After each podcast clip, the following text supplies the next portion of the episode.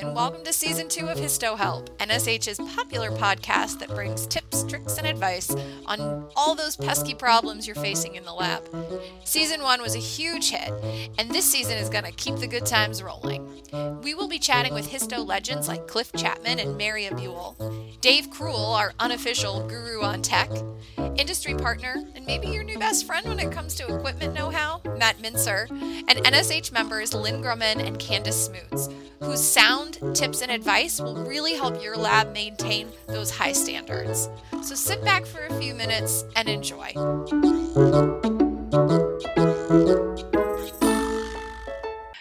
Hi, everyone. This is Connie, and I'm here with Matt Mincer, the owner and founder of Tech One Biomedical, which is an equipment servicing company that's been around for over 20 years, which is awesome. Congratulations, Matt. Um, on on call day in and day out, year in and year out, helping to keep those labs running no matter what or when. Matt and his team are knowledgeable on equipment that I, I like to call multi generational equipment, um, the technology or the hmm. platform, no matter what what generation it's coming from, you guys have that experience to um, to to work with it, which I think is really great. And if you're out there listening and you don't know Matt or his team and you want to learn more, check out their website, which is tech1biomedical.com. Besides leading Tech One, Matt loves inventing new histology technology and often cooks full meals for his employees in their kitchen, which is sounds like a nice perk. Um, I want to thank you so much, Matt, for being here um, and welcome. Well, thank you for having me on, Connie. I wanted to sit with you today because we have we often hear on our lab webinars or at presentations at the convention, um, or really across the education spectrum, that when we're talking about troubleshooting, one of the things that are said often is take good care of your equipment, which is a great piece of advice, but it's pretty vague. So, as an equi- equipment expert, I thought let's talk a little bit more about some specific advice. Um, and let's jump out of the gate with your number one tip that you often are giving people in relation to keeping the equipment, no matter what it is, in the best possible condition. Well, that's a very good question. Um, the first thing is this may sound obvious, but keep it clean. Um, I am I don't follow my own advice. My wife would actually 100% tell you that I'm a slob, but but you would be surprised, you know, the number of number of, for instance, on a tissue processor, not just running the clean cycle, but also running a warm water flush to get rid of the uh, formalin salts the knife holder on microtomes and cryostats tends to get debris in between it, at which point your knife doesn't, your uh, blade doesn't clamp very well. Uh, taking that apart and cleaning it will will fix a whole lot of problems. Uh, the cassette clamp also on a microtome. I'm I'm about to do a video about this. I, if your listeners don't know, I I do a video series on that I call "What to Do Before You Call the Dude." Um, so it's kind of about what to do before you call service. And one of the videos I'm about to do, or I may have already done it actually, is to take take your cassette clamp off and your blade holder off and run it through the clean cycle on your tissue processor. Not often, but maybe every you know six months or so, and it'll clean out a lot of a lot of the debris that's in there.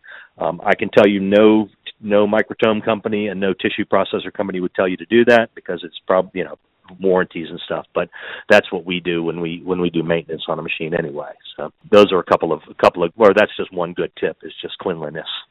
That's a great tip, and actually, I'm curious um, because that is a that is something I, I've seen people discuss on the in the NSH Block Open Forum, which is our community forum for our members, is talking about uh, equipment hygiene. Do you recommend or have you seen that folks are using an actual like written down schedule or is this something um, that is intuitive? I don't think there is a written down schedule. It's good. It's a good question. Um, I, I, I, I guess my other piece of advice is to read the manual, which nobody does, including me. Uh, and it may be in there, but as far as as as far as I know, no, it's not written down anywhere. Other than you know, at the end of the day, you're going to want to you know you clean off the clean the paraffin off your microtome, you know, all that sort of stuff. But I don't think I don't think as far as deeper maintenance, um, uh, it's written down in the manual. I'll have to look that up. That's a good question. So you'd already uh, touched on this a little bit, um, but maybe we can expound on it. You know, you're out there in the field working on equipment. Besides taking the blade off the microtome, is there some? Is there another thing that might bigger problems that could be avoided with better maintenance? And what would that piece of maintenance be, or is it just kind of back to that cl- cleaning regularly, like the clamps? I, you know, have your yearly preventive maintenance. That's not just me trying to sell my service. No matter who your service company is, make sure you have your machines done yearly. Um, let me add a little caveat to that. If you're if you're using it once a week, if you're a research lab and not using it, you probably don't need it once a year. I'm probably costing myself some business there, but I don't care. but if you're if you're a, a, a full lab, you know, have it done once a year. My motto on microtomes is and cryostats is um, it's always the knife holder. So this isn't necessarily a maintenance tip, but a tip to certainly take into consideration. If you're having trouble cutting and you've got another machine sitting right next to you, take the knife holder off of that one. Don't tell the tech that's using it, but uh, and try it out because it, it 99% of problems on microtomes and cryostats are blade holder problems. And you know, if, if you do find a problem, then you can consider taking it apart a little further than just you know the the, the regular take it off and, and dust it off. So that's that's a big one. Obviously, changing your reagents on your tissue processor, but these these should all be obvious to anybody who's been doing it for any length of time. Can save you a lot of problems. Warm water flushes on your tissue processors can save you a lot of times, a lot of time. Uh, one thing that we do on a maintenance um, on stainers is take like a cup of bleach and pour it down the drain. Uh, don't don't pour it into the into the into the, any of the reagent containers, but just into the drain. What ends up happening is over time molds builds up in the drain pipe and eventually can clog and lead to floods. So you know every month pour a cup cup of you know just regular bleach. It doesn't have to be watered down or anything. Uh, your regular Clorox, pour it down the drain and you can avoid some some uh, clog problems and some overflow problems that way. Well, and that's a great tip. And I honestly, I know that we have a lot of folks out there in the field who have been doing this for a while, but there are a lot of newer folks too. So even though it may seem obvious to to you or to some other um, more seasoned professionals, I think that somebody who's newer to the field listening to this will really get something out of that those reminders to keep those things clean. Um, and then that's a great tip sure. about the the Clorox. I'm pretty sure I do that with almost every drain in my house because yeah. I have a little boy who's disgusting, um, and so those drains get really uh, nasty. yeah. So it is a perfect segue into what I'm calling my rapid fire set of questions. So I'm going to ask oh, you a series of questions, and you're going to need to answer them as quickly mm-hmm. as you can. First thing that comes to your mind. Oh. Now, the first one's going to okay. be a cinch because you already sort of addressed this, but are you ready? Yes. Okay, I wanted to make sure because you know I don't want to be accused of being unfair with this game. All right, question number one: okay. biggest problem with cryostats that you fix? It's always the blade holder. Easy one. Have you ever found that the problem with the equipment is that it's not plugged in? I drove up to Green Bay once from Chicago, which is a four hour drive, and that was the problem. It was not plugged in. Fair enough. I hear this phrase a lot user friendly. What makes a tissue processor, in your opinion, user friendly? Simplicity. The, the software is simple. The software is simple. All right, pancakes or waffles, which yes, are better? Waffles. All right, what was the last equipment related problem you solved over the phone? Oh, Geez, um, a refrigeration problem with the cryostat. One of my guys called me this morning. Why would a robotic arm jam? Schmutz. okay.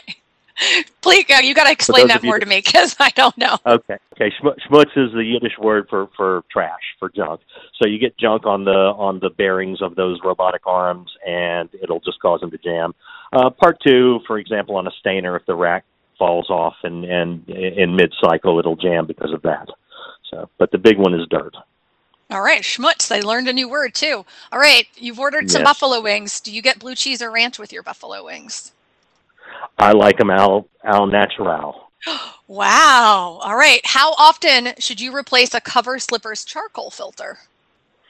Every three months, I believe, is what the manual says. What is something people forget when it comes to microtomes? Obviously I'm obsessed with microtomes right now. Obviously, uh, some people forget uh, it's always the knife holder, not to jump back on that bandwagon. Be careful. Uh, Leica has a little magnet on the back of some of their microtomes, and a blade can fall back, get attached to the magnet. You'll reach back there and cut yourself. Yes. Last one. Experience the office- actually. the Office or Seinfeld? The Office. That's an excellent selection. Okay. I like them both. I love them both, yes. but The Office is my favorite. All right, so that's all 10 of my I, rapid I fire questions. Um, are there okay. any parting words that you would like to leave our listeners with? Don't be afraid to pick up the phone and call me or your sales rep or whoever your service company in your area is, um, whether it be the manufacturer or the or the uh, uh, or or or a third party service company, don't be afraid to, to ask a question. Is I think the most important thing. Um, and the second thing, and I hate this is something I'm going to harp on, and I, it, if if you're having a problem with your machine and you know you're going to call somebody, don't do anything with it. Just leave it like it is, uh, because often people will will come in and you know th- think they're fixing it or think they're helping us out by cleaning up, and actually the mess is often a clue. So hmm. that that would be another big tip. So uh, I think that's a great piece of advice. Sense. No, it makes perfect yeah, sense. So, in based on a lot of the information you gave us, you know, it, way you troubleshoot yeah. is to take a look at the situation. And um, I know that one sure. of the things uh, that I've heard people talk about is the space that they have around their cryostat, so that there's enough like mm-hmm. filters so the air can go in and out. And if you are, you know, if you, if you move anything that wasn't that was there before, and that was the problem, how would anybody know? So um, exactly, exactly. Or or if you change the reagents on your tissue processor, if you know you're going to call somebody in and you change the, you think, well, I'm going to clean this up so they're not dealing with a with a spill or an overflow. Well, then that that's one of the clues that we're not going to be able to see when we get there. Um, and that's true of any any service company. Will tell you the same thing. And and and the, of course that that depends. If you, if you are not going to call somebody, if you're going to try and fix it yourself, then obviously you're going to want to clean the mess up. But if you know for a fact you're going to call somebody to fix it, then then leave it as it is if possible.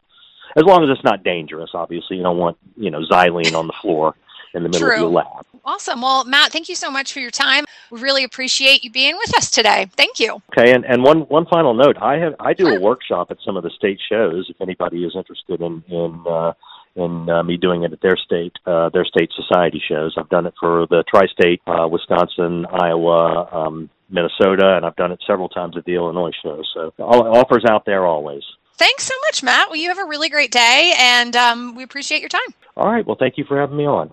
We hope you enjoyed this episode. And if you have a tip, trick, or piece of knowledge you'd like to share, let us know. We would love to feature you on a future episode of HistoHelp.